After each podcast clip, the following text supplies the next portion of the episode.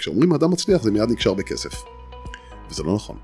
משום שההצלחה נמדדת בהרבה מאוד פרמטרים אחרים.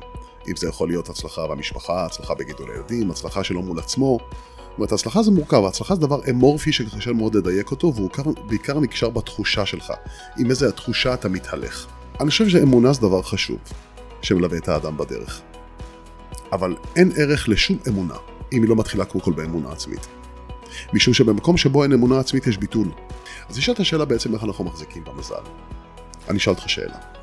אני אתן לך עכשיו מטרה, עם חיצים נקלוע למטרה. אתה מכיר את זה? אוקיי, אני אתן לך שלושה חיצים, מה הסיכוי שתקלע? כן, לא גבוה במיוחד, נכון? אם היית לך, ואם הייתי לך, ואם הייתי לך מאה חיצים. זאת אומרת, מזל יכול להיות גם עניין של הסתברות, נכון? של התמדה, נכון? זאת אומרת, ככל שתתמיד יותר, הסיכוי שלך להצליח גבוה יותר, נכון? אוקיי, אז זה מזל או לא מזל? המזל מתלווה תמיד לעבודה קשה. קרמה זה המעשים שלך. בעברית זה נקרא מידה כנגד מידה. לא בטלה מעולם. אחרים קוראים לזה קרמה. היהדות גם מאמינה בזה של המעשים שלך, כל מעשה שתעשה כרגע, זה אה, יתגמל אותך או יגבה ממך מחיר. אל תנסה להתחרות או אל תנסה להשוות את עצמך לאחרים, תעסק עם מי שאתה בעצם. ברגע שהאדם חי במציאות שמתעסק עם מי שהוא בעצם, בלי להסתכל על אחרים, והוא מתחרה רק בעצמו, אין שום סיבה שהוא לא יצליח. מהו שפע? איך השפע מתורגם? למה בכלל אדם צריך שפע? איפה אני משפיע אם הכל זה תלוי במזל האדם ובגזירת השם? איך אדם יכול לשנות את גורלו סלש מזלו? מהו סוד הברכה?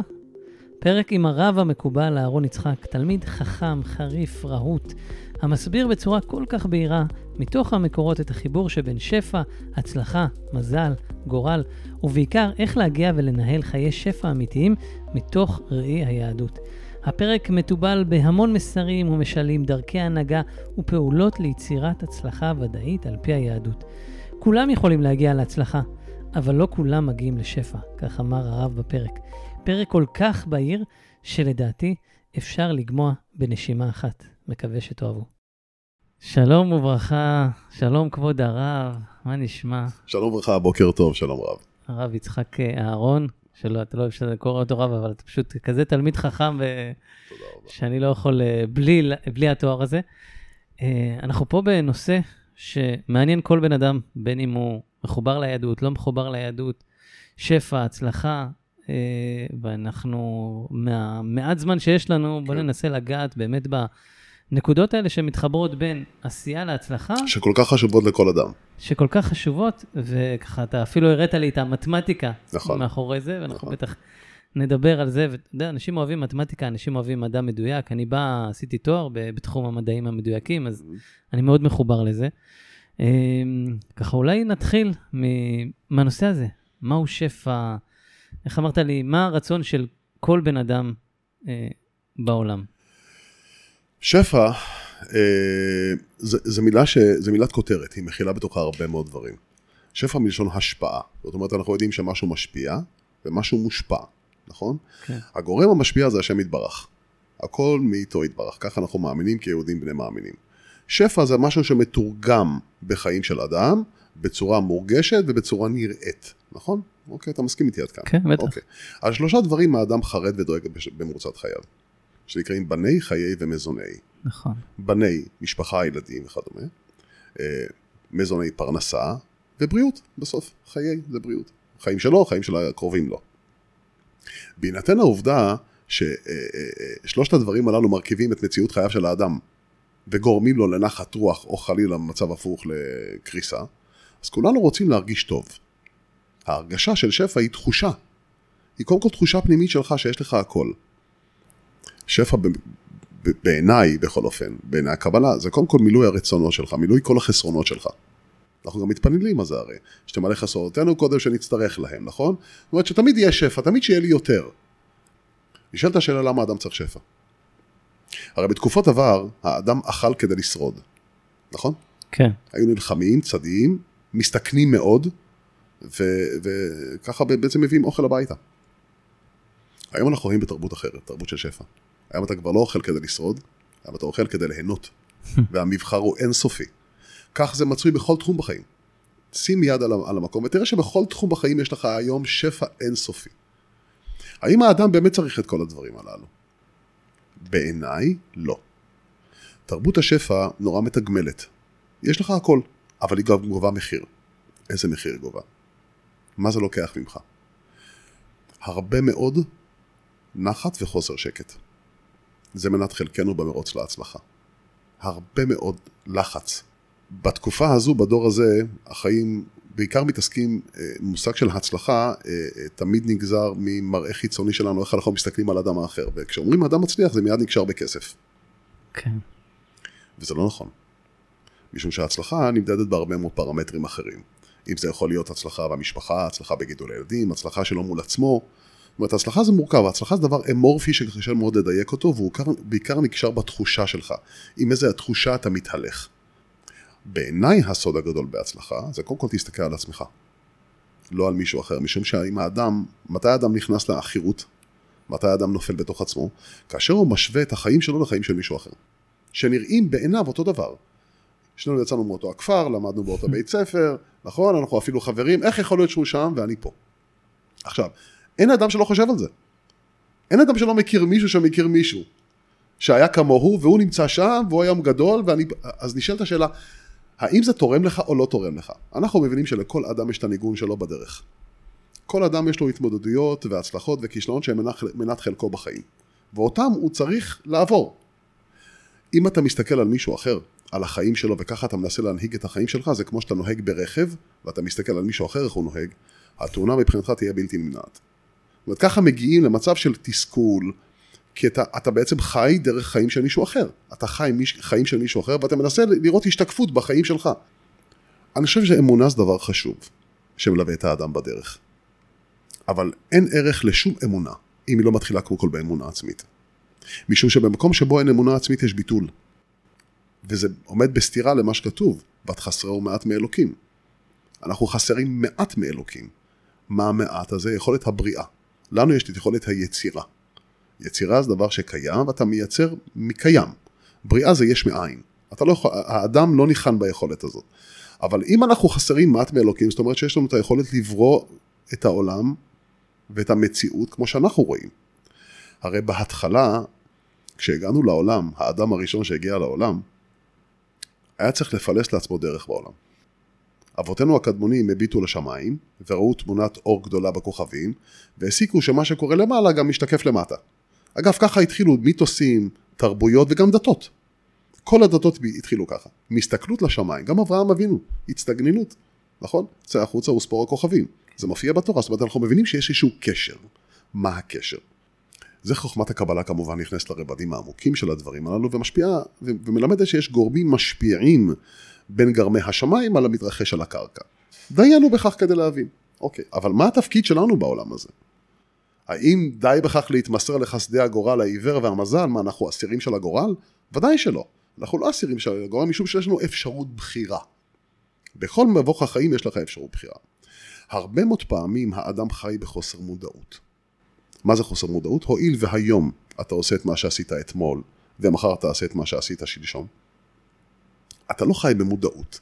אנחנו קמים בבוקר, כל בני האדם שקמים בבוקר, בדרך כלל מה עושים? לא כולם, אבל רובם, מה עושים? דבר ראשון, אחרי שפוקחים עיניים. חוץ ממודה אני? חוץ ממודה אני, עוד הרבה לפני מודה אני. לפני מודה אני. שקמים בבוקר? כן, כולם מחפשים את הטלפון. אה, היום, כן. למה מחפשים את הטלפון? מחפשים משהו. למה? למה אתה מחפש את הטלפון? היד מיד ניגשת לטלפון. איך שאנחנו פוקחים עיניים, מיד היד ניגשת לטלפון. מה קרה בזמן שישנתי?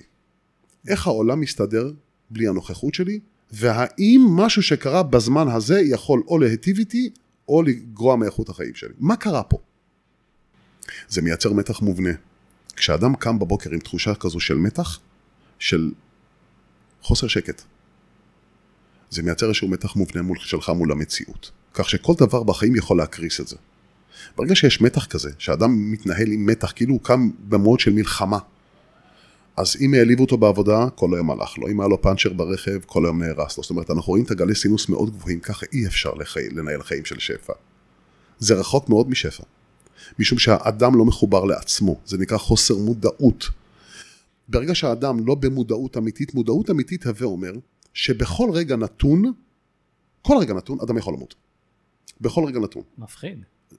אגב, אני רוצה שתבין אם, שמה... זה, אם אתה אומר שזה מודעות אמיתית, זה מודעות אמיתית לגמרי, זה... בוודאי. מה זה מודעות? להבין שלחיים יש קצה, ואתה לא יודע מתי הוא. אוקיי? זה לפתח מודעות. אם האדם יפתח מודעות, שים לב מה קרה לך פתאום, איך העיניים נפתחו לך. מה זה אומר? זה אומר שזה מכניס אותך לתפיסת מציאות שונה. נכון? שרגע, זה באמת יכול לקרות? אתה יודע, לא עלינו כשאנחנו הולכים ללוויות. אתה מסתכל על אחרים, מוות זה של מישהו אחר, זה לא קשור אליי. זה אחרים מתים, אני לא מת. נכון? זה, כי אתה לא במודעות. אגב, אני רוצה שתבין שמוות זה דבר מאוד נורמלי. אתה יודע שיש יש, אה, אה, מדרש ששואל, אם יבוא אליך חבר ויספר לך שפלוני העשיר כהוגן, או שפלוני נפטר. מה תאמין יותר? שפלוני נפטר. נכון, משום שהעשיר, מוות יותר מצוי מהעשירות. כן. אתה מבין, נכון? אוקיי. אז מפה אנחנו מתקדמים עם הרעיון. לאדם יש יכולת יצירה. בגלל שהוא לא במודעות הוא נכנס לפחדים. מודעות זה הווה אומר תעמוד על מקומך.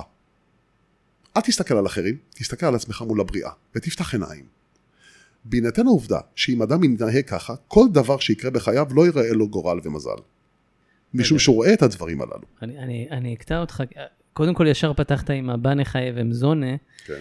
שרשום בגמרא, שעכשיו הנה ברח לי על זה, שבאמת הגורל של האדם, המזל של האדם, נקבע, הכל נקבע, נכון? לא במזל, לא במילתא טליא, אלא במזל אתה? אז אם הכל מזל, בא נחיה עם זונה, איפה ההשפעה שלי? זה, אני חושב שזה גם עוסק הפודקאסט, זה עושה כל עולם העסקים. איפה אני משפיע, אם הכל זה מזל, בנים חיים וזונים. אחד הכוחות? אחד הכוחות הגח- הגחמניים ביותר ביקום זה מזל. כולנו מנסים לתפוס אותו בצוואר, נכון? לאחוז אותו בגרונו. נכון, לעתים אתה קם בבוקר ואתה מרגיש שהמזל חי איתך, ולפעמים אתה מרגיש שהוא רחוק ממך, נכון? אוקיי. אז נשאלת השאלה בעצם איך אנחנו מחזיקים במזל. אני אשאל אותך שאלה. אני אתן לך עכשיו מטרה, עם חיצים לקלוע למטרה. אתה מכיר את זה? כן. אוקיי, אני אתן לך שלושה חיצים. מה הסיכוי שתקלע? למטרה? כן, לא גבוה במיוחד, נכון?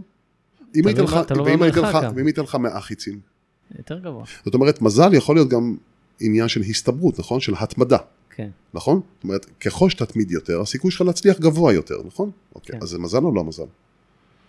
אז אני שואל אם זה מזל. אז זהו, רגע, שנייה. זה פעם אחת. פעם שנייה, כל אדם עשיר שתראה אותו, אני מדבר על העשיר כהוגן, כן? כן. חווה איזשהו, חייב לעבור איזושהי תחנה של כישלון. הוא חייב היה לקרוס באיזשהו מקום. אתה מסכים איתי? משום שההצלחה צומחת מכישלון. אתה יודע, כאחד שחוקר את זה באמת המון שנים, אתה רואה שכל המצליחים, בלי יוצא מן הכלל, עברו דרך, עברו... כמו שאתה אומר, משברים, עברו תלאות, כן, עברו- עברו הרבה הסתברות ופגיעות עם הזה. מה ההבדל בינו לבין אדם אחר? למה הוא כן והוא לא משום שיש לו אמונה פנימית? הוא מבטל את הרגשות שלו. רגשות זה דבר טוב, אבל לא מנהלים איתם חיים. גם לא בזוגיות דרך אגב. רגשות זה דבר שהוא תלוי זמן ותלוי יום ותלוי, ותלוי מצב רוח. אנחנו לא מנהלים חיים על פי רגשות, ולכן המזל שמתלווה להרגשה זה קצת תפיסת עולם ילדותית. אני חושב שמזל, קודם כל פירושו להרגיש שאתה בר מזל. זה להיות במודעות. עצם זה שאתה חי. שתבין שמיליון אנשים הולכים לישון בלילה ולא קמים בבוקר בעולם. אוקיי? אז קודם כל זה שאתה קם, מודה אני לפניך, אז קודם כל תודה. תודה מעצם היותך חי. האדם חושב שמגיע לו. מגיע לי. קודם כל בוא נסכם על זה שלא מגיע לך כלום. קיבלת חיים, נכון? קיבלת את היכולות, קיבלת את המסוגלות, קיבלת ברכת השם, נכון? יופי, אתה חי, נושם, לך תסתדר. עכשיו, איך מסתדרים? יש ספר אורות יצרן, קוראים לזה תורת ישראל. אתה לא מבין, אתה צריך מתרגם, תפנה לרב, הוא יסביר לך איך לנהוג נכון. אני לא מדבר על קיום תורה ומצוות, אני מדבר להבין את המהות שלך כאדם, הרי התורה בעיקרה נועדה לעודד באדם התנהגות פרו-חברתית, להיות אדם מוסרי. כל עשרת הדיברות מושתתות על מוסר. כל דיבר שתראה שם, אתה תראה שזה נוגע במוסר. תמיד. אגב, גם שמירת השבת. שאגב, ציינת את עשרת הדיברות, כן. כל עשרת הדיברות הם, הם כלולים בתורה. נכון. אגב, זה התשתית כן. עליה ניצבת כל תורת ישראל. ואני קראתי זה נקרא דרך ארץ. שהרבה פירושים שאומרים שהדיברה האחרונה לא תחמוד, היא כל התורה כולה. אחרי זה נכון. זה התחבר לי, אם נכון. אתה לא חומד, אתה אוהב את אה, זה, ולא תחמוד, זה כל השפע. אם לא אתה תחמוד- חומד במישהו אחר, אתה לא לא חי בשפע. תחמוד זה אגנית שאליה אנחנו יוצקים את כל הדיברות שבאים לפניה. הרי לא לנעוף אנחנו מבינים, נכון? כן. לא לנאוף, לא לרצוח מתקבע על הדעת, לא נכון? אנחנו לא עושים את הדברים הללו, וכן זו הדרך. לא תענה ברעך את שקר, עד שזה מגיע ללא תחמוד. מה זה לא תחמוד?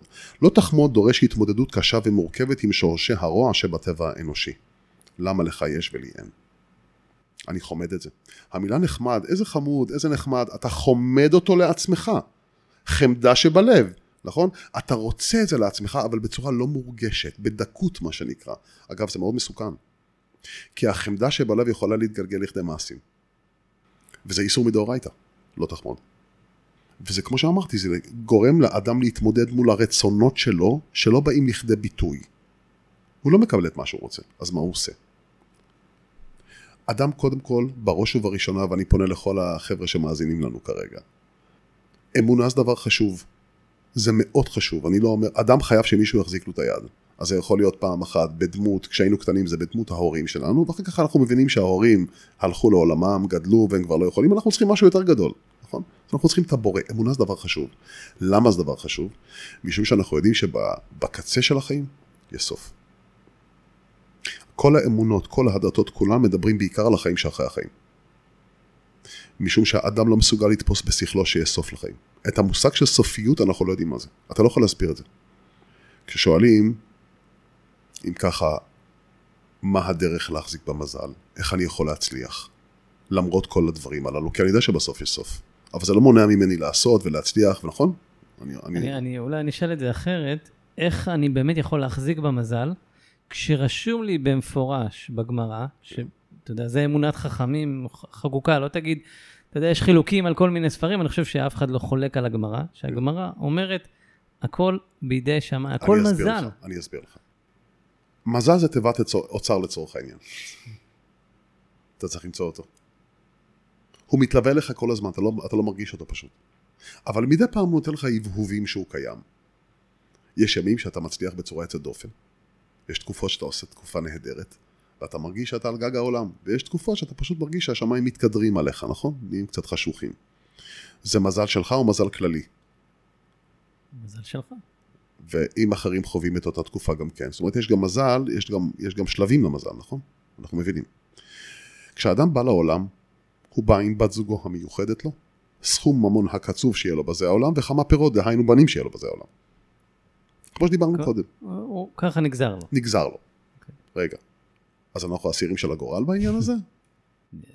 אם נגזר לך, זה אומר שמבחינתך אתה לא צריך לעשות שום דבר. ככה נגזר. כן. נגזר עליך שאתה תקבל את זה בחייך, בין אם תעשה או לא תעשה זה, נכון? אני שואל.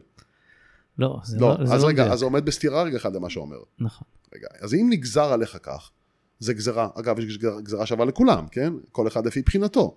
זה נגזר עליו שיהיה לו שלושה ילדים, זה נגזר שלא יהיה לו ילדים חס ושלום, זה נגזר שיהיה עשיר, זה יהיה פחות עשיר. כל אחד לפי בחינתו. אז מה עם הפעולה שמתלווה לזה? הרי יש יגעת ומצאת תאמין, נכון? אז, אז אנחנו מבינים שיש פה איזשהו, אנחנו קצת נבוכים בעניין הזה. משום שאנחנו מנסים להגדיר את המצב, או להגדיר את המזל, מבלי לשנות משהו בעצמנו. כדי לשנות, אדם שמורגל בעצמו ורוצה לשנות את החיים שלו, הוא חייב לעשות משהו אחר, חדש, שהוא לא עשה אף פעם. הוא חייב לעשות משהו אחר, משום שכדי לשנות צריך להשתנות. מי שחושב שהעולם משתנה בשבילו ולמענו, מבלי שהוא ינקוף אצבע מצידו, זו תפיסת עולם ילדותית שגובלת באשליה, זה לא יקרה. ואגב, הרבה מאיתנו לוקים בזה. זה גם קורה לעבדך הנאמן מדי פעם. כולנו בני אדם. אנחנו צריכים לעשות דברים אחרים. ואני אתן לך עצה טובה, כדי שתבין בעצם איך לנצח את החיים באמת. החיים מתחלקים בדברים שאנחנו אוהבים לעשות ולא אוהבים לעשות. נכון? כן. אוקיי. מה שאתה אוהב לעשות אתה עושה בלי מאמץ, בלי קושי, כי אתה אוהב לעשות, יש לך נטיית הלב. מה אתה עושה? מה עם כל הדברים שאנחנו נמנעים לעשות? דוחים אותם, שונאים לעשות אותם, זה מאמץ אותנו, זה קשה לי, זה לא בא לי. אני בדרך כלל מזניח אותם, נכון? וזה הדברים החשובים באמת. אם נעשה את מה שאנחנו לא אוהבים, כאילו אנחנו אוהבים הכי הרבה, ובתשוקה הכי גדולה, ניצחנו את החיים. משום שאתה מאוחז את המקל כרגע משני קצותיו. פעם אחת אתה עושה את מה שאתה אוהב ממילא, ומה שאתה אוהב ממילא אתה עושה את זה בצורה הכי טובה שיש. ואם תיקח את זה ותעשה אפליקציה של זה, העתקה של זה, למה שאתה לא אוהב, אז סגרת את כל המעגל. ופה פה, פה מגיע המזל. זאת אומרת, המזל מתלווה תמיד לעבודה קשה. לחריצות, להתמדה ולעבודה קשה. מזל לכשעצמו, שנופל על האדם פתאום בשחייה בלוטו, זה לא נקרא מזל, זה נקרא מתנת חינם. Mm. זה נקרא- זה עוד תיבה זה נפרדת. משהו, זה משהו אחר שקשור, תראה, יש מקרים, לדוגמה, שאתה רואה אנשים, בוא, בוא נדבר רגע אחד בצורה אחרת. יש אנשים שאתה רואה אותם שהם אתאיסטים לחלוטין, אפיקורסים לחלוטין, נכון? אבל הם עשירים גדולים. איך זה מסתדר עם אדם שמתפלל מהבוקר עד הערב ובקושי יש לו לגמור את החודש? יש לזה תירוצים... יש אה, לזה המון תירוצים, זה יכול להתחיל זה רשום גם בזכות אבות. במפורש בתורה, אבל אוקיי. כן, יש עניין של זכות אבות, יכול להיות שיש לו זכות אבות גדולה, שכנראה שזה פעם אחת, פעם שנייה מגלגולים קודמים, תמיד יהיה הסברים, כן. אוקיי? אבל ההסברים בעיקר באים להעניק לך ביטחון, לא בהירות. זה אגב, זה הסוד של אמונה. אמונה לא מעניקה לך אה, בהירות או ודאות, היא מעניקה לך רק ביטחון. ואנחנו, למה אנחנו צריכים כל כך את הביטחון הזה? כי האדם הוא יצור מפחד. ממה הוא מפחד? אנחנו חוזרים לנקודת ההתחלה. שורש כל הפחדים כולם, יש שורש אחד לכל הפחדים כולם, והוא הפחד מהמוות. הפחד מהמוות מנהל אותנו כל הזמן. אנחנו כל הזמן עסוקים בלהתרחק ממנו, בלברוח ממנו. אנחנו עושים כסף, מנסים לעשות כסף, להיות עשירים, למה? כי זה מייצר לך תחושה של שליטה. שאני מתרחק מזה. אני נמצא במקום אחר. מוות נקשר עם עוני, עם דלות, עם, נכון? עם דברים שאין. יש לי הכל. אותו דבר בשאר הדברים. אגב, ילד, ילד שלך, זה, הילד, זה באיזשהו זה איזשהו גשר לעתיד. אתה שולח פרוקסי שלך לעתיד. אנחנו תמיד חייבים להרגיש שאנחנו לא, אנחנו חייבים להשאיר פה איזשהו סימן, זה לא יעבור. כי האדם הוא יצור מפחד. הוא לא מוכן לקבל את הרעיון של סופיות. עם זאת, אני תמיד אומר לבני האדם, צניעות ופשטות זו סגולה לאריכות חיים. גם אם יש לך. גם אם כשאתה חושב שיש לך והשגת והכל בסדר, תהיה רגוע. תהיה רגוע, תשמור על מה שיש לך, לא לצאת מהכלים ולא להשתגע יותר מדי. אני ראיתי הרבה אנשים שעשו הרבה דברים בחיים שלהם, וברגע שהם קיבלו את מה שהם רצו, הם יצאו מפרופורציה והם התרסקו אחר כך. שם בחיים, המשחק בחיים זה איזונים. לא לכאן ולא לכאן. זאת אומרת, תשמור על איזשהו בלנס קבוע, דופק קבוע שהולם מאחורי הקלעים, שלא ישנה אותך. אתה יודע, הרבה מאוד פעמים אומרים שכשאדם עושה כסף הוא משתנה מול המשפחה שלו, מול החברים שלו, נכון? כן. הוא לא משתנה. הוא פשוט מוציא מתוכו את מה שהיה שם. Mm. פשוט הכסף עזר לו להוציא מתוכו את מה שקיים שם. הזכרת לי משפט מאוד חזק ששמעתי בתחילת דרכי, שאומר כסף יעשה ממך מה שאתה ויותר. נכון. הוא יוציא ממך את מה שמי שאתה. הוא ניטרלי. ניטרלי לחלוטין. מדהים. בגלל, תראה, יש להרבה מאוד אנשים, כולם רוצים לעשות כסף, והם לא עושים כסף. למה? לא- לא כולם, אבל הרבה לא מצליחים לעשות כסף. למה? משום שיש להם עניין לא פתור במחשבה עם כסף. שכסף זה דבר שמאוד קשה להשיג אותו, כי הם ראו נניח את ה... יש להם ניסיון מהבית שההורים לא כל כך הצליחו כלכלית, והיה קריסה כלכלית, ויש לו משברים, והוא נכנס לחובות. זאת אומרת, יש, יש לו פוביה שהוא משהו לא פתור עם כסף. עד שהוא לא יפתור את זה בראש, הוא לא יעשה כסף. משום מתחבר משום שאנחנו בעצם? מייחסים, זה לא מתחבר למזל, זה כאילו ערוץ נפרד? זה ערוץ ספרה, זה כבר היחס שלך לכסף. השאלה איזה ערך אתה מייחס לו. בסדר? יש אנשים שרואים בכסף איזשהו ערך עליון, וזה עושה להם נחת רוח כשיש להם הרבה מאוד כסף, והם לא חולקים אותו עם אף אדם אחר, זה רק שלהם, זה מייצר להם איזושהי תחושה של ביטחון. אבל זה בדיוק המתכון הבטוח של פותח את ידיך, זה בדיוק הצד הנגטיבי של פותח את ידיך ומשביע לך חי רצון. משום שכשם שאנחנו פונים לבורא ומבקשים, פותח את ידיך, שלח לנו פרנסה, תשביע את רצונותינו, אז הקדוש ברוך אומר, אתה מבקש ממני, גם אתה פותח את ידיך ומשביע לכל חי רצון. גם אתה תפתח את הידיים לילדים, לאישה, למשפחה, למי שצריך. אתה צריך, אתה, באיזשהו מקום, העשירות היא גם גורם מתווך. כן. שגם המילה, היא פותח, משביע לכל חי רצון. רצון, לא מזון. רצון. כל אחד לפי רצונו. יש אישה שרוצה הריון, היא לא צריכה פרנסה. יש אדם שרוצה שלום בית, יש אדם שרוצה בריאות, ויש אדם שרוצה פרנסה. כל אחד לפי רצונו, אוקיי? אז מיד כשכולם חושבים על נושא של פותח את ידיך, אז מיד מתקשר בפרנסה. אף על פי שהיהודים לא צריכים לבקש פרנסה, צריכים לבקש עשירות. יהודי לא צריך לבקש פרנסה, הוא צריך לבקש עשירות. למה צריך לבקש עשירות? משום שאנחנו תמיד אומרים שיש מלך לעולם, מלך מלכי המלכים. ואנחנו בניו אהוביו, נכון? נכון? השם יתברך מצהיר על זה בכמה מקומות, הוא גם מונה. אותנו, נכון? בנים אתם של אלוהיכם. היאה לבן מלך לא להיות עשיר? אני נסיך. אם אני נסיך, אני צריך להיות כמו פשוטי העם? לא, ודאי שלא. אז רגע, אם אתה מלך, ואתה מלך, ואני הבן שלך, ואני נסיך, אז לא יהיה ככה אבא שתתנהג לנסיכים. אתה מבין את התפיסה. כן. לתפיסה יהודית אנחנו עם סגולה. מצד שני, ניסיון העושר, ניסיון אחד הקשים. נכון, נכון. משום שהתמודדות מולך, מול אחרים. אתה מול אחרים, זה העשירות האמיתית. שפע זה דבר חשוב, אנחנו חוזרים לנקודת ההתחלה, אבל השאלה איך אתה ממנן אותו, מה זה שפע? במה אתה רוצה את השפע? אתה רוצה גם וגם וגם וגם? יש דרך לעשות. אדם לא יכול לשבת בחיבוק, בחיבוק ידיים ולחכות שדברים יקרו לו לבד. זו תפיסת עולם ילדותית, אני חוזר על זה שוב פעם. נכון שמזל זה דבר חשוב, אבל אם אנחנו תולים הכל במזל, רק במזל, אני חושב שזה קצת בעיה. אז זו בעיה, כן. זה- כי ככה אי אפשר לנהל חיים באמת. לא רק, אנחנו לא מסתמכים רק על המזל. אתה יודע, אני שמח שאמרת בני חיים זונה. דיברנו על, על כסף, עסקים, בוא ניקח את זה רגע לתחום הילדים. כן. אישה, גבר שנגזרו עליהם, כמו אברהם, לא יהיו עקרים. עד שהקדוש ברוך הוא לא שינה את זה. אז גם היום אנשים מתמודדים, 10, 15, 20 שנה הולכים לטיפולי פוריות, אבל בסוף הכל זה... אני חוזר לנקודה הזאת באמת כדי להבין אותה. איפה הגזרה? לעומת איפה ההשתדלות? ואם ניקח את זה בילודה, אתה יודע, בעשירות אפשר להגיד, כמו שאמרת, וזו דוגמה מדהימה, אם לא תירה שלוש חצים, תירה מאה למטרה. אתה תגדיל את אז הסיכוי. רגע, אז יש מזל או אין מזל? אני לא- אני- לא, אני שואל, בוא נדבר רגע אחד, תראה, אני רוצה שתבין, תראה. אם נלך אלף שנה אחורה, נכון? כל מיני דברים שייחסנו לבורא, כמו רעמים, הרי המיתולוגיה הנורדית לימדה שתור, נכון? אנחנו מכירים אותו מאחד גיבורי העל, היה מכה- בשמיים, היה כן. מכה בשמיים עם פטיש, וככה היו נוצרים רעמים, נכון? אוקיי. אנחנו מבינים היום שזה כבר לא, זה פעילות חשמלית. הרבה מאוד, הרבה מאוד דרכים שייחסנו לבורא, הם כבר פחות. זה, אנחנו מבינים שזה יותר מדע, נכון? אז האם יש פה איזשהו אה, ציר, מגמה שאומרת ככל שאנחנו מתקדמים יותר, אנחנו דוחקים יותר את רגלי השכינה מהמקום? על דרך ההבנה אפשר לומר שכן. אפשר לומר שכן. כי דברים, כמו שאמרנו, כוחות נסתרים שפעם, אתה יודע, זה כמו ילד שאומר שיש לו מפלצות בארון. עם הזמן הוא מבין שלא אין מפלצות בארון. אבל זה גדילה של האנושות. אבל מעצם היותנו בני תמותה, שני דברים אנחנו לעולם לא, לא, לא ידלגו מעלינו. לא נועדנו להבין הכל, ואנחנו לא חפים מטעויות. ולכן המזל, תמיד, הוא יישאר תעלומה בל, בלתי פתורה, כמו הבורא.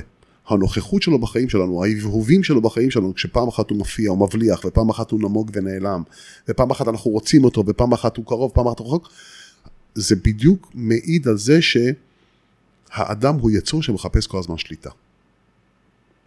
הוא חייב שליטה. ולא רק שהוא חייב שליטה, הוא חייב הסברים מבוססי מטרה. אתה יודע, כשילד נולד, כל, ילד, כל הורה יגיד לך שילד בגיל שלוש או ארבע מתחיל לשאול הרבה למה. אבא, למה, למה, למה? אז בהתחלה זה יכול להיות נחמד כי הוא אולי רוצה לפתוח שיחה. בסדר? אבל אתה שם לב שזה דפוס חוזר על עצמו. למה? למה? למה? מגיל צעיר, כל אדם מבקש לעצמו הסברים מבוססי מטרה. למה השמש זורחת אבא? כדי שיהיה לנו חם, שתעשה לנו אור. למה? זה כי, נכון? אדם לא יכול לחיות במצב שיש לו תשובה בלי שאלה. אז בהתחלה הוא הולך, אם הוא לא מבין, אז הוא שואל את המשפחה, את הקרובים, ואחר כך הולך שואל אחרים, ובהיעדר תשובות על הארץ, מה הוא עושה? מרים עיניים לשמיים. בטח, אם התשובה לא נמצאת פה, היא נמצאת שם. כשאדם, כשאדם מחפש תשובות לשאלות, כמו לדוגמה אדם שנכנס לעולמה של קבלה, לומד קבלה, הוא רוצה לקבל הרבה תשובות להרבה שאלות שמטרידות אותו. הוא מקבל תשובות. לא, לא הכל, אבל הוא מקבל תשובות. אבל נולדות אצלו שאלות שהוא לא חשב שהוא יכול לשאול לפני כן. זאת אומרת, זה לא מצב שהגעת להשלמה. אתה תמיד תעלה עוד מדרגה ותשאל שאלות שלא חשבת לפני כן שאתה יכול לשאול אותן. אתה לומד עוד ויש לך עוד שאלות, יותר שאלות. זה בבחינת מים שאין להם סוף. כמו המזל, זה תעלומה בלתי פתורה. בלתי פתורה. הכל תלוי במזל, אבל מזל מתלווה למעשים. בעצם אם אני... חייב להתלוות למעשים. איך אנחנו יודעים? שאלו פעם, מי יעלה בהר אדוני, מי יקום במקום קודשו? מי האדם שראוי להתקרב ולעלות בפני הבורא? מי אהוב ומקובל וחביב בעיני השם? נקי כפיים ובר לבב, אשר לא נשא נפשיו נפשי ולא נשבע למרמה. נקי כפיים ובר לבב. נקי כפיים, אגב, זה, אם, ת- אם ת, תסתכל על זה בדקות, אני כתבתי על זה מאמר, אתה יכול לקרוא אותו באתר שלי. שם הוא מדבר על נקי כפיים. נקי כפיים זה אדם שמתרחק מכל דבר שקר ומרמה. ממזימות, מרשע, מכל הדברים שיכולים לגרום לאחרים לא טוב. לא נשבע על השווא. נפשי. זאת אומרת, בוא, אל תישבע ואל תבטיח דברים, ושיהיה לך משא ומתן באמונה, תהיה אדם טוב. שים לב עוד פעם, זה להיות מוסרי, כן? ובסוף, נו, מי יעלה בהר אדוני, נכון? נקי כפיים ובר לבב, אשר לא נשא נפשי ולא נשבע למרמה. למרמה. אל תהיה שקר, תתרחק משקר. אנחנו מבינים פה בסוף, תתנהג עם אחרים כמו שאתה רוצה להתנהג עם עצמך. זה סוד הברכה. בדתות אחרות זה נקרא קרמה. קרמה זה המעשים שלך. בעברית זה נקרא מידה כנגד מידה. לא בטלה מעולם. אחרים קוראים לזה קרמה. היהדות גם מאמינה בזה של המעשים שלך, כל מעשה שתעשה כרגע, זה אה, יתגמל אותך או יגבה ממך מחיר. זה, אתה יודע מה, אני אסכם את זה לפחות בהבנה שלי, אני צריך לשמוע את זה שוב, אבל אם הבנתי ככה, יש מזל, אוקיי, נהדר. שים אותו רגע בצד. נכון. קח כמה שיותר חצים, תירה אותם למטרה. נכון. ותהיה בן אדם. ותעשה כל, את, את הדברים קודם באמונה. כל, דרך ארץ קדמה לתורה. כן. אתה יודע שסדום ועמורה נחרבו עוד לפני שניתנה תורה. קין נענש עוד לפני שניתנה תורה. למה? למה הוא, נענש על רצח? למה סדום ועמורה נחרבו? למה? הרי לא היה ציווי אלוקי. משום שאנחנו יודעים שהמצוות מצויות בך והן לא זרות לך. אתה רק צריך להוציא אותן החוצה. זאת אומרת, זה לא עומד בסתירה למי שאתה. זה בסך הכל מעודד אותך להוציא החוצה את מה שכבר יש בך, הבורא שם בך את זה. הוא רק מבקש להשתמש בכלים הללו לתועלת. כך שזה לא עוזר, זה מערכת שלא עוזרה לנשמה שלנו. אנחנו פשוט עבדים הפוך. כי אדם שנולד, תמיד רוצה לעצמו. אתה יודע, זה מתחבר לשאלה הבאה שלי, ככה עשה לנו איזה חצי שעה שלמה באמת על, על שפע ומזל וכל הדבר הזה, נראה לי עשינו בסיס מאוד מאוד טוב. כששאלתי אותך, אמרת, יאללה, בוא נקליט את זה, דיברתי איתך על מותג. כן. מושג הזה בעסקים, תמותג, ת, תהיה מותג, תמתג את עצמך, ברגע שאתה מותג אתה יכול לגבות מחירים, אנשים קונים עם מותגים, כל המושג הזה. היצע וביקוש. כן, אבל זה לא רק היצע וביקוש, זה כשאתה מותג אתה מייצר איזשהו שוק, אתה מייצר איזה ביקוש. אתה מייצר אשליה. נכון, מייצר אשליה, אבל כאילו, איך זה מתחבר לפרנסה משמיים? כי מצד אחד, זה, זה מאוד מתחבר לי עכשיו תוך כדי השיחה, אבל עוד יותר אולי לחדד את זה. זה בעצם, כשאני אומר לעצמי, אני אבנה מותג, אני אשים בעצם כמה שיותר חצים, זה, זה, אוקיי. לא, זה לא כמה שיותר חצים. אתה לוקח את מה שיש לך, ואתה אומר, זה שווה יותר. אוקיי? למה זה שווה יותר? מכל הסיבות שבעיניך הן נכונות.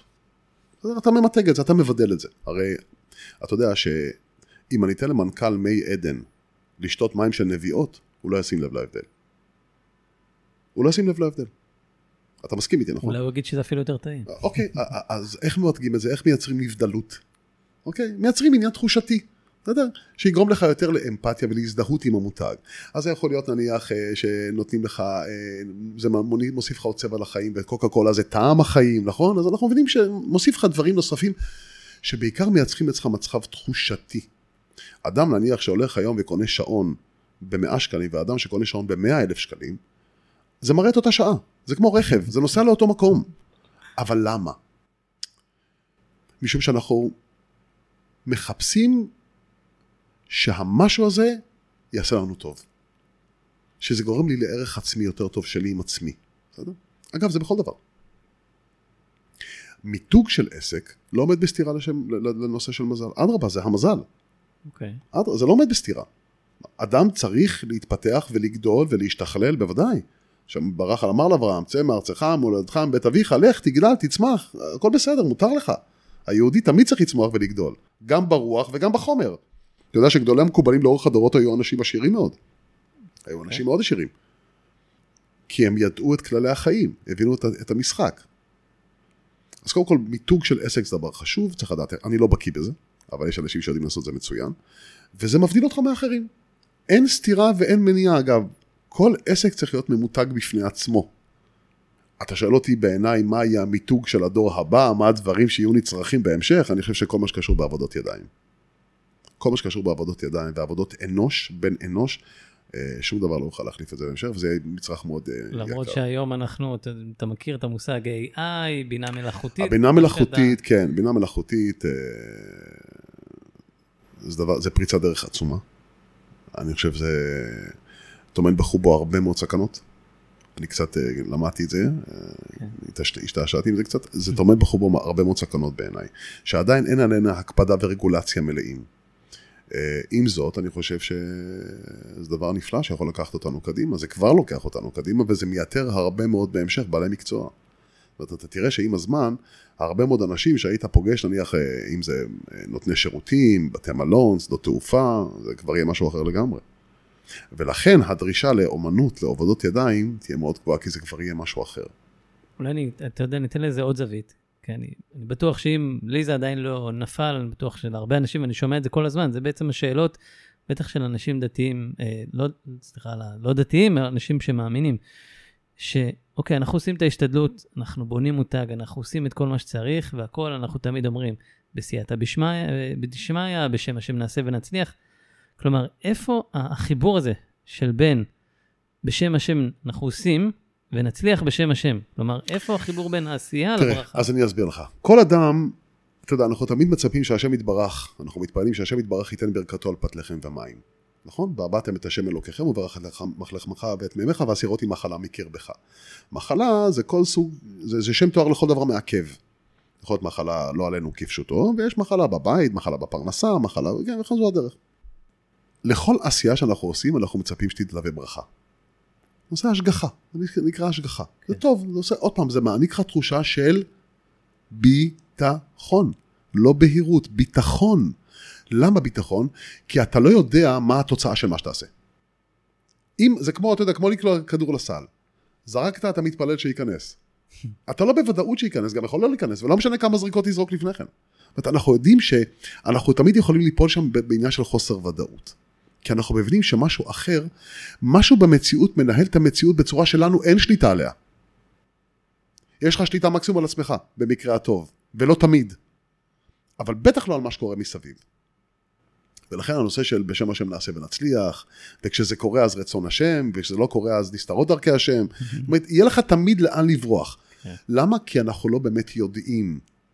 אני חושב שהאדם צריך לחקור בעצמו, ללכת עם אמונה. אמונה ותפילה זה דבר חשוב מאוד. בטח שאדם צריך להתפלל, ובטח לגבר צריך להניח תפילין, ולשמור על דרכי השם, וללכת באמונה, בוודאי שכן, משום שזה מצמצם את האגו שלך. וזה חשוב, בטח בעסקים, משא ומתן באמונה. ולכן אני חושב שברגע שהאדם מצפה לפרנסה, מתפלל לפרנסה, מבקש, לדיבור שאנחנו מדברים, מעבר להיותו אמצעי התקשרות בין אנשים, הוא טומן בחובו מעלה סגולית. יש לו יכולת על-טבעית. לדיבור בלשון הקודש יש יכולת על-טבעית. איך אני יודע? כי קודם כל שלמה המלך אמר שמוות וחיים ביד הלשון, זה ברובד הפשט.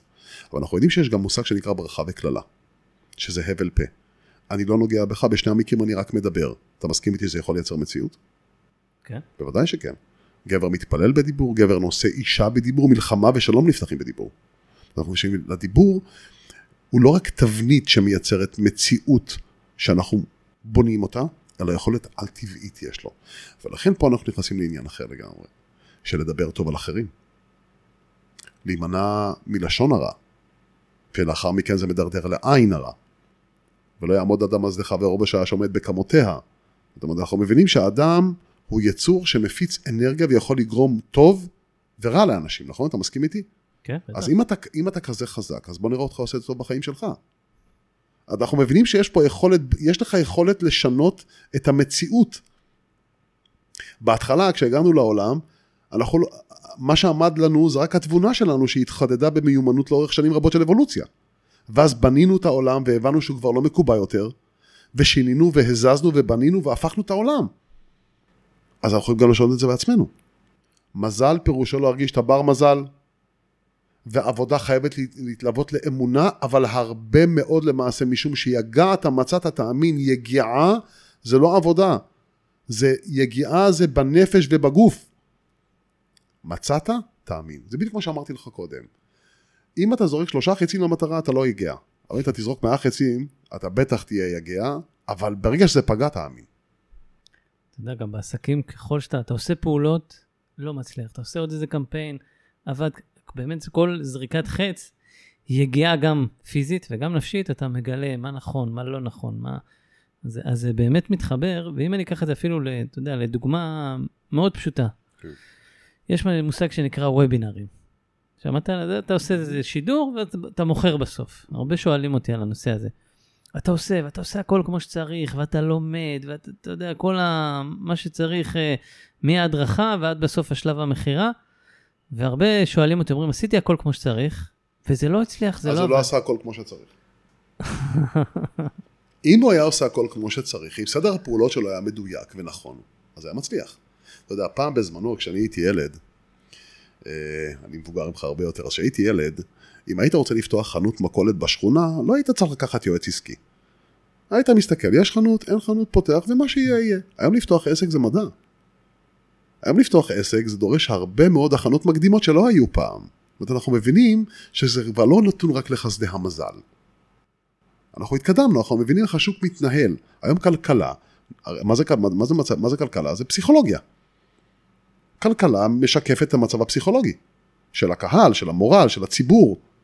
יש לחץ, הבורסה יורדת, יש מצב של שמחה, המורל עולה, אז אנשים מוציאים יותר. זה משקף את המצב. זה, זה קטע שאמרת את זה כל כך ב... אז הוא לא עשה הכל כמו שצריך, כי ניתן לך מהדוגמה שאלו שלי. פעם את המערכו, כשאדם מתפלל, למה הוא לא מקבל את מה שהוא רוצה? אז הוא אמר, או שהוא לא יתפלל, או שלא יתפלל מספיק. זאת אומרת, זה בדיוק על אותו משקל נגד, כן. תגובת נגד למה שאני אומר. זאת אומרת, לא עשית הכל כמו שצריך. משהו כאן, אתה יודע, סדר הפעולות יכול להיות בסדר, אבל יכול להיות שמשהו כאן, אתה יודע, לפעמים. אתה יודע, לפעמים אתה יכול לנסוע אבל לשמוע איזשהו קרקוש ברכב, זה בסך הכל עוד חצי סיבוב מברג. את זה היית צריך. זה פעם אחת, זה ברובד הפשט. בפשט. כן. אבל אנחנו יודעים שקבלה מלמדת שיש כבר כוחות רוחניים שמנהלים את המזל של אותו יום. לכל יום יש את המזל שמתלווה אליו. זה כבר עניין של קבלה.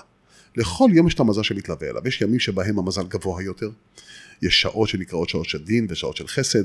בסדר? השנה מחולקת לחודשים, אנחנו נמצאים עכשיו בחודש, אנחנו נכנסים לאב, ביום רביעי בעזרת השם, שעליו נאמר, על החודש הזה תמוז, אב אלול, שזה שלושה חודשים של דין, ותצפינהו שלושה ירחים. אגב, מפה האמונה שאישה צריכה להסתיר את ההיריון שלושה חודשים. כן. אוקיי? ותצפינהו שלושה ירחים. אלה שלושת החודשים של חודשים של דין. יש לנו גם את תשעה באב, שזה חודש אב של חורבן, ולאחר מכן את אלול, שזה חודש של סליחות ורחמים, זה חודשים של דין. אז לדוגמה, זה יכול להשפיע על המזל. כן, אומרים שרשום במשנה, נכון, שאם יש לבן אדם עסק, זה משפט שידחה אותו לחודש אדר. נכון? אה, נכון, נכון. אנחנו שיש מבינים שאנחנו. מנהלים את החיים שלנו, אנחנו מקדשים את הזמנים. יש לנו ימים קדושים, יש תקופות קדושות, יש ימים של חול, יש ימים משפיעים, יש, אגב, כל יום עם ההשפעה שלו, אנחנו צריכים לדעת איך לנהל את זה. ולכן אני אומר, תורה ועבודה. אז אדם צריך להכיר את הכוחות שבבריאה, ולמולם גם לנהל את החיים שלו. אבל לא, לא לבוא ול... אתה יודע, יש אנשים שחושבים שאם אתה מתפלל נורא יפה, אתה תקבל את מה שאתה רוצה. זה, זה לא נכון. זה לא נכון. זה שאנשים מתפללים וחושבים שמישהו למעלה יושב ועושה איתם פנקסנות, אני חושב שזה מנמיך מקדושתו של הבורא. אז אם אני ככה חושב ברמה העסקית, ברמה- אשכרה כן. אני צריך אה, בתוך היומן העסקי להגיד, רגע, זה יום טוב, זה יום פחות, זה... מה שתכנן לא, את ה... אז רגע, אז קודם כל, אתה לא צריך להיכנס לזה הלכה למעשה. אתה קודם כל צריך לדעת שזה קיים. יש ימים טובים, הרי יש ימים שאתה קם בבוקר, אתה מסתכל במראה ואתה רואה אריה. אתה אומר, היום אני כובש את כל העולם. ואתה יוצא ככה וזה מנהל אותך ואתה באמת מצליח. למחרת בבוקר אתה קם לאותו מקום, לאותו ראי, ואתה מסתכל, אתה רואה עכבר. שמישהו שמנסה לברוח מכל העולם. זאת אומרת, אנחנו מבינים שאנחנו בעיקר מנהלים את החיים שלנו על פי תחושות. על פי תחושות. האדם הוא יצור מרגיש, הוא חייב להרגיש טוב.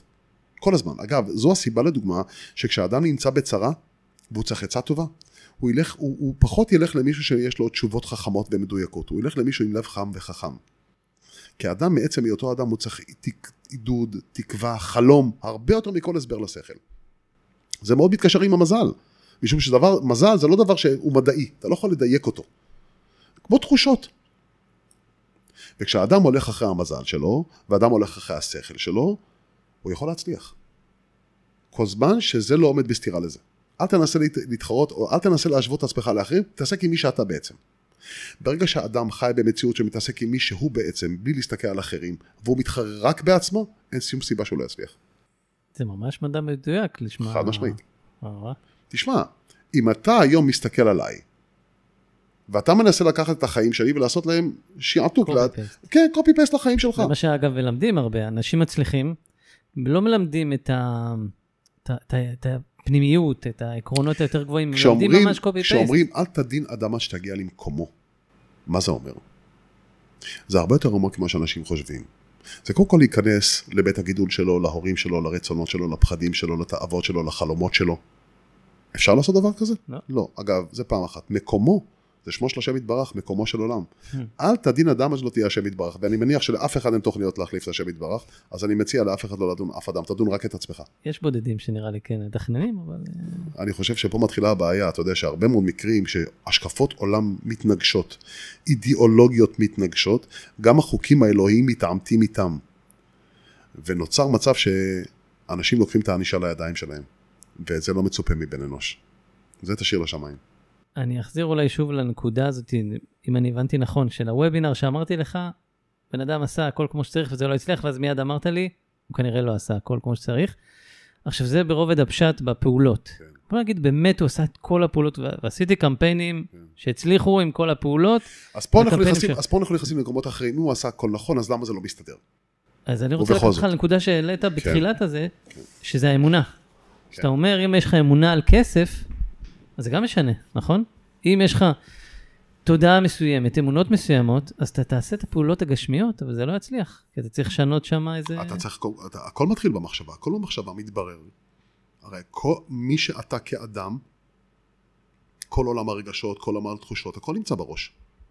בתוך הקסדה הזאת, שהיא עטופה בעצם קשיחה. הכל נמצא פה. האהבה נמצאת פה, החלומות נמצאים פה, האגו נמצא פה, הכל נמצא פה.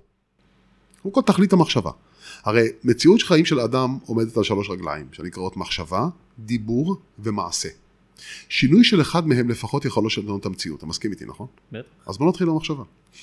שהכל מתחיל במחשבה. עכשיו, זה פעם אחת. פעם שנייה, אנחנו נכנסים עכשיו, אנחנו פותחים דלתות נוספות. הרבה מאוד פעמים אתה תראה שאנשים שסיפרו על הרצון שלהם לפרוץ ולהצליח, על תוכניות עתידיות שלהם שטרם קרו, מה שהם רוצים לעשות, הם נכשלים הרבה. למה? למה נכשלים הרבה? שאלה טובה. תסתכל על. עצמך, דברים שסיפרת טרם זמנם, אתה תראה שפתאום באופן לא ברור זה משתבש לך. למה? אז ככה, אנחנו חוזרים לנקודת ההתחלה. זה כבר מוליך למקום של בין, בין אדם לחברו. לא תחמוד. לא תחמוד פירושו לא לרצות את מה שיש למישהו אחר. וכשאתה לא רוצה מה שיש למישהו אחר ואתה מסתפק בשלך, אז זה טוב. אבל לא כולנו כאלה, ומפה זה כבר, אנחנו מתחילים לצאת ל, ל, להתפעלויות הנפש למחוזות אחרים. שהאדם עושה הכל נכון, אבל דוגמה, הוא לא שמר על לשונו. הרי מוות וחיים ביד הלשון, ואם האדם מצטער פעם אחת שהוא שתק, הוא עלול להצטער פעמיים שהוא דיבר. ומכאן יצא שכרו בהפסדו. פה צריך להיזהר מאוד מעניין של עין הרע. עין הרע זה לא מושג קדמון, זה מושג קדמון, אבל היום אנחנו קוראים לו, אז לא נעים להשתמש במושג הזה כדי לא להישמע פרימיטיבי, אז קוראים לזה היום במונחים מודרניים, קוראים לזה צרות עין. או חוסר פרגון. אתה יודע איך אומרים פרגון בעברית? אין, אין מילה כזו. אין מילה כזו פרגון. ולכן אני אומר שהאדם קודם כל צריך לנהל את עצמו נכון, אבל גם להתחשב בזה שהוא לא חי לבד. אתה יודע, כשאדם מגיע לעולם, הוא רוצה הכל, צריך לחנך אותו. מה זה לחנך אותו? להבין שיש לך חופש בערבון מוגבל, אתה לא יכול לעשות מה שאתה רוצה. אתה חי עם אנשים אחרים. אבל האדם, מעצם היותו אדם, צריך לח- לצמצם אותו, נכון? אבל אם ככה נוצרנו, למה צריך לצמצם אותנו? הגענו לעולם מקולקלים? צריך לתקן אותנו? צריך לחנך אותנו? למה צריך לחנך אותנו? משום שאנחנו מבינים שהאדם, כל אדם, רוצה לעצמו. אין אדם שרוצה את טובתך לפני שהוא רוצה את טובתו. תלמד כלל גדול. אגב, זה לא קיים רק במערכת אחת, שבין הורים לילדים.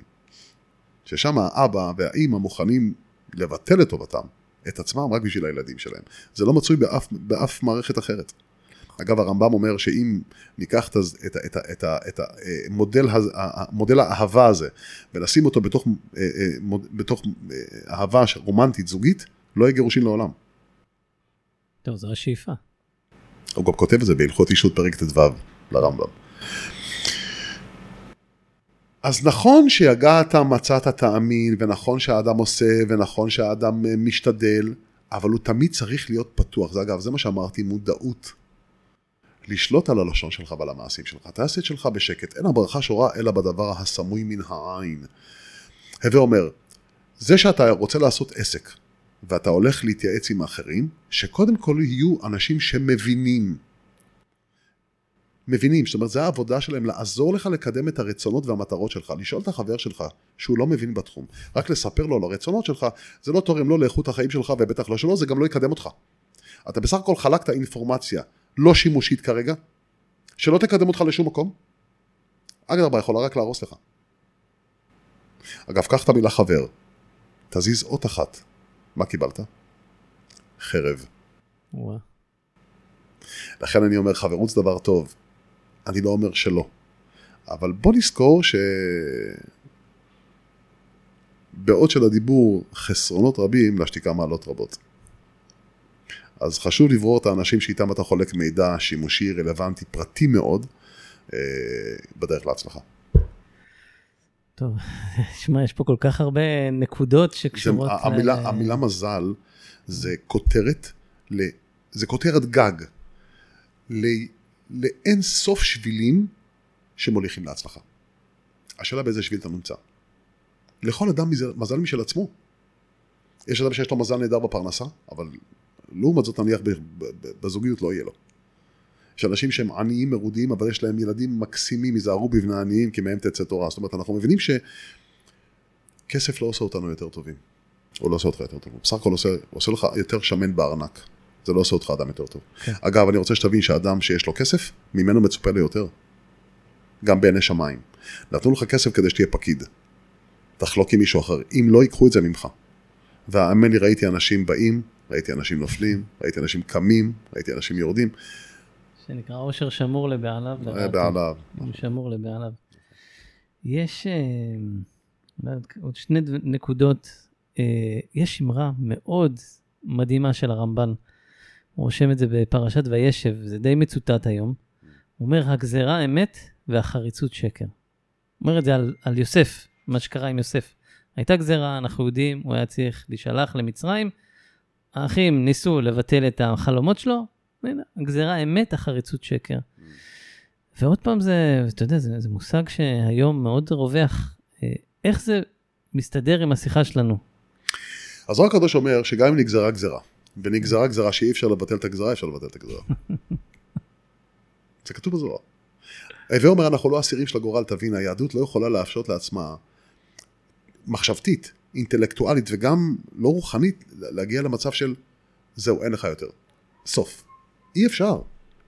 אתה יודע, הרמב"ם אומר שכשאדם בא לצור על עיר, כשצבא בא לצור על עיר, כן, אתה חייב לאפשר להם פתח מילוט.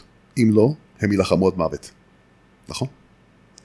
אותו דבר גם במחשבה. אתה חייב לאפשר, אתה יודע, כשאדם מגיע לדוגמה אלה לייעוץ, כן? אתה יכול להגיד מה שאתה רוצה, אבל אסור לך לעשות דבר אחד, לפחות ככה לימדו אותי רבותיי. לעולם אל תיקח לאדם את התקווה, כי יכול מאוד להיות שזה דבר אחרון שנשאר לו. זאת אומרת, אנחנו מבינים שהמאמר הזה, שהגזרה הזו היא חלוטה, אני חושב שזה מאוד משום שלאדם יש אפשרות לשנות את החיים שלו במעשה. אשר ברא אלוקים לעשות. זאת גם אם נגזרה גזרה, אתה יכול לשנות את הגזרה. הכל בידיים שלך לשנות. שאלה כמה אמונה יש לך קודם כל בעצמך ובשם יתברך. בהיעדר אמונה עצמית, האדם לא יכול להתקדם לכלום. שום אמונה בשם יתברך לא תצליח אם היא לא מתחילה קודם כל באמונה עצמית. כי בהיעדר אמונה עצמית, האדם יכול להגיע למצב של תלות, של אובדן דרך ושל uh, התמסרות מוחלטת לחסדי הגורל והמזל. ואז הוא לא מנהל את החיים שלו. הוא לא יכול לנהל את החיים שלו. ולכן אני אומר שנכון שיש עניין של גזרה, לא בכל מקרה חס ושלום, יש, אתה יודע, יש מקרים שגזרות קשות לנו, לא ניכנס לזה, אבל אנחנו מדברים כרגע ברובד, ברובד המצוי. אתה יכול לשנות כל דבר שתרצה. והכל מתחיל במחשבה. הכל מתחיל במחשבה. אז אם הייתי, אנחנו ממש רגע לפני סיום, אם הייתי רוצה לסכם... ש... אני אגיד לך ככה שלכל אדם יש מזל. אוקיי. כל אדם יש לו מזל. מעצם זה שאתה חי יש לך מזל. אתה מסכים איתי? כן. יופי, מישהו מפריע לך להיות עשיר? לא. מישהו מפריע לך להיות שמח? לא. מישהו מפריע לך להצליח? לא. אז מי מפריע לך? אני. תודה רבה, פה נתחיל. כזה פשוט, אה? כן. יש לנו נטייה לסבך את הדברים. משום שעוד פעם, אנחנו נבוכים בהרבה מאוד שאלות. האדם, כמו שאמרתי, תמיד רוצה להבין למה, ולמה, ולמה, ולמה. לא, כי הוא רוצה ביטחון. הוא רוצה ביטחון. ואמונה מעניקה לך ביטחון, אבל עוד פעם, לא נותנת לך את ההסברים המדויקים. משום שאמונה זה, אתה משליך משהו ממך החוצה, ואתה לא נותן למשהו גדול ממך לנהל את הדברים. אשליך על השם יאהבך והוא יכלכלך. פסוק מפורש. ברור, אשליך על השם, מה זה יאהב? מה שאני רוצה. תקווה. תקווה, נכון. זה התקוות אבל, שלי. אבל זה, תראה את הפסוק, השלך, השלך, אל תעשה כלום, כאילו, כן? כאילו. השלך. אתה, אתה להשליך. אתה, רגע, אתה, זה להשליך? אתה להשליך הבאת אותי לא לעולם. אתה אבא שלי, כן. תדאג לי. נכון. תדאג לי. אבל אבא אומר, גם לילד אומר לו, תשמע, אבל גדלת. לך תעבוד. גם אני אומר לבן שלי, גדלת, לך תעבוד. עד היום דאגתי לך, נכון? יופי. אבל ממך אני גם מצפה לגדול. לראות אותך יוזם, עושה. לא מתמסר לך, לא מתמסר לך שדה הגורל. אני רוצה אותך עובד. ברגע שהאדם עושה משהו, וכלל גדול, אם האדם עושה את מה שהוא באמת רוצה, מתוך התמסרות, וכי יש לו קצת אובססיה חיובית לדבר, אתה לא יכול לנצח אותו, הוא תמיד יצליח. הוא תמיד יצליח. תמיד יצליח. זה על- אולי על אז- האמרה, נשאלת- בדרך שאדם רוצה ללך. ברור, חנוך לנער על פי דרכו, אז השאלה היא כזאת, האם זה מזל או שזה עבודה? אני שואל. אני, אני עדיין לא, כל לא כל דבר כך שלא יודע, תלוי כאילו. בידיים שלך הלכה למעשה נקרא מזל. אבל כל סדר הפעולות שעשית, האם הן מדויקות, נכונות, כמו שצריך, המזל יתלווה לשם. על פי רוב. לא תמיד, על פי רוב. הוא יתלווה לשם. אגב, גם מדען טוב במעבדה, שזה הכי רחוק, אתה יודע, המדע, תפקידו לאתגר את ההסברים האורתודוקסיים של איך העולם נעשה, נכון? אני- יש עימות חריף בדרך כלל בין התורה למדע. זהו, שזה מה שאני חשבתי, עד שהתחלתי לקרוא את הספרים של אה, הרב אה, זמיר כהן, המהפך, אם אתה מכיר. כן. זה להפך, הוא אפילו מראה שהמדע רק מוכיח את התורה. כן ולא. כן ולא. הוא לא תמיד מוכיח את מה שמופיע שם. אתה יודע שיש דוגמה, בגמרא כתוב שאישה שמפילה בחודש שמיני, כן? כן. היא מגיעה להפסקת הריון, בדרך כלל, לא בחודש שביעי, בחודש שמיני. היא תפיל את, ה- ה- אבל אז לא לא יחיה. אנחנו יודעים שזה לא נכון. אנחנו יודעים שזה לא נכון. יש כן, סגולה. דוגמה, לשאול, לשתות חלב לפני שינה.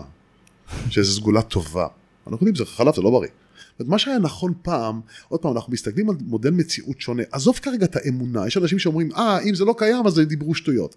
לא, זה תפיסת מציאות, מודל מציאות אחרת ממה שמוכר לנו.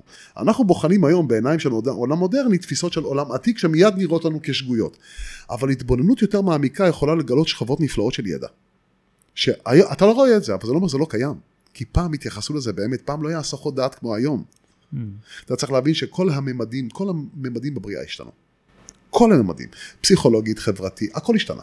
יש דבר אחד שלא משתנה, נפש האדם. אתה מרגיש כמו יעקב, ואני מרגיש כמו, כמו משה רבנו, וכל אחד מרגיש אחרת, משום שנפש האדם לא משתנה. זה לא משתנה. היא רק גדלה עם הזמן, זאת אומרת, היא רוצה יותר, אבל בבסיס היא נשארת אותו דבר. רק המסביב, אתה אומר, רק המסביב. התפאורה, הקליפות. אגב, מה שאנחנו בנינו, כן. מה שאנחנו עשינו לעצמנו, כן. זה לא בידי שמיים, זה אנחנו בנינו מתוך החוכמה הפרטית המצומצמת שלנו, בנינו עולם. אבל אנחנו, אנחנו עדיין מבינים שהגענו למדרגה שאנחנו לא מבינים הכל. ולכן תמיד תהיה נוכחות, תמיד תהיה דרישה לאלוקים. תמיד, תמיד. כי הוא נוכח פה. אם אני יכול אה, ככה לסכם את השיחה שלי, ש- שלנו בשיחה שלי בפנים, שאני מנסה באמת להבין את זה, אני צריך לשמוע את זה, אני שומע את זה לפחות עוד פעם אחת, כי אני עורך את הפרק, אבל נשמע את זה שוב ושוב. אז אתה אומר, יש מזל, בסדר, הוא קיים. תירה הרבה חצים, תעשה מה שצריך, תעשה את העקרונות הנכונים להצלחה, אתה כנראה תצליח. נכון. אבל יש גם הבדל בין גבר לאישה בתפיסה הזו. או, זה כבר, נעשה את זה לקראת סיכום, ממש משפט אחרון. זהו. אה, אה, גבר ואישה זה שני, שני, שני דברים שונים, לפחות בהתייחסות של המזל.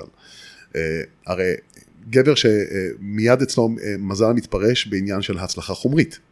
אצל אישה, מה, מה האברסט בחיים של אישה? פסגת האברסט, ברור, אימהות. זאת אומרת, אישה רוצה להיות אימא. אנחנו מבינים שעולם של אישה זה עולם של רגש, עולם של גבר זה עולם של שכל. אז זה רוצה להחזיק את המזל בשכל, וזאת רוצה להחזיק את המזל ברגש. זה שתי השקפות שונות לגמרי. אגב, גם שם המזל פוגש אותם, אוקיי? אבל אישה הרבה יותר, הרבה יותר מחוברת למזל. בינת אישה יתרה. אגב, אישה נותנת מזל לבעלה. גבר הוא צרכן של מזל, אישה היא ספק של מזל. מה זה בינת אישה יתרה? מה, מה זאת אומרת בינה? גבר יותר חכם מאישה. אישה יותר נבונה מגבר, מה זה אומר? בעוד שחוכמה יכולה לקטלג עגבניה כפרי ולא ירק, נכון? הבינה אומרת, לא טוב לעשות סלט פירות מעגבניה. אתה מבין? זאת אומרת, זה היכולת להתבונן בדברים בעומק. כל אחד לפי בחינתו, יש מזל לגבר, יש מזל לאישה, כל אחד בצורה שלו, אבל בסוף המזל זה סוג של השראה שגורמת לך בסוף להרגיש טוב. כשאדם מרגיש טוב, הוא מרגיש שהמזל איתו. עוד פעם, אנחנו חיים, אנחנו חוזרים לנקודת ההתחלה. כולנו בסוף המטרה הסופית זה להרגיש טוב. שיהיה אור, כן, שיהיה אור. אני ממש אסכם, שפע זה להרגיש טוב. להרגיש טוב. בטח, כי לא משנה כמה בחוץ יהיה לך, אז אתה יכול להסתכל על כל החומר שיש לך, אבל אם זה עדיין לא עושה לך טוב בפנים, לא הגעת למדרגה של שפע. אז עסק מצליח זה עסק שמרגיש טוב. זה עסק שגורם לך להרגיש טוב. הוא כמובן מתגמל אותך, כן? הוא עסק שאתה כן. יכול להתפרנס ממנו, אבל בסוף אתה מרגיש טוב. בטח, זה, מושג ההצלחה זה מושג תחושתי מאוד. זה קשור בעיקר בתחושה. מהמם. כן. הרב, אני, אפשר לדבר על זה שעות. בטח איתך שזה קופץ לכל כך הרבה רבדים. זה קופץ מנושא לנושא כל הזמן. כי, אתה יודע, זה, זה כמו מריונטה, זה, זה, אתה, אתה רואה הרבה מאוד פעולות, אבל זה משהו, כל כך הרבה דברים מזיזים את זה. כי אי אפשר לבוא ולהגיד שהמזל הוא נוסחה של A ועוד B שווה C. זה לא עובד ככה, משום שהוא מכיל בתוכו כל כך הרבה דברים אחרים. זה היחס לבני אדם, זה לראות את הטוב שבאחר, לדבר טוב על האחר, לראות בעיניים טוב, טוב עין הוא יבורך, נכון? אוקיי? וזו עסקה משתולמת. כשהעיניים של בני אנוש מוסרות, אז עיני השגחה מתגלות ונוקות את ברכתן. זאת אומרת, אומר לך, יש מידה כנגד מידה. תהיה אדם טוב, אל תחפש לעשות רע לאחרים. משא ומתן באמונה, מה שמגיע למישהו אחר, תיתן לו, מה שמגיע לך, תיקח.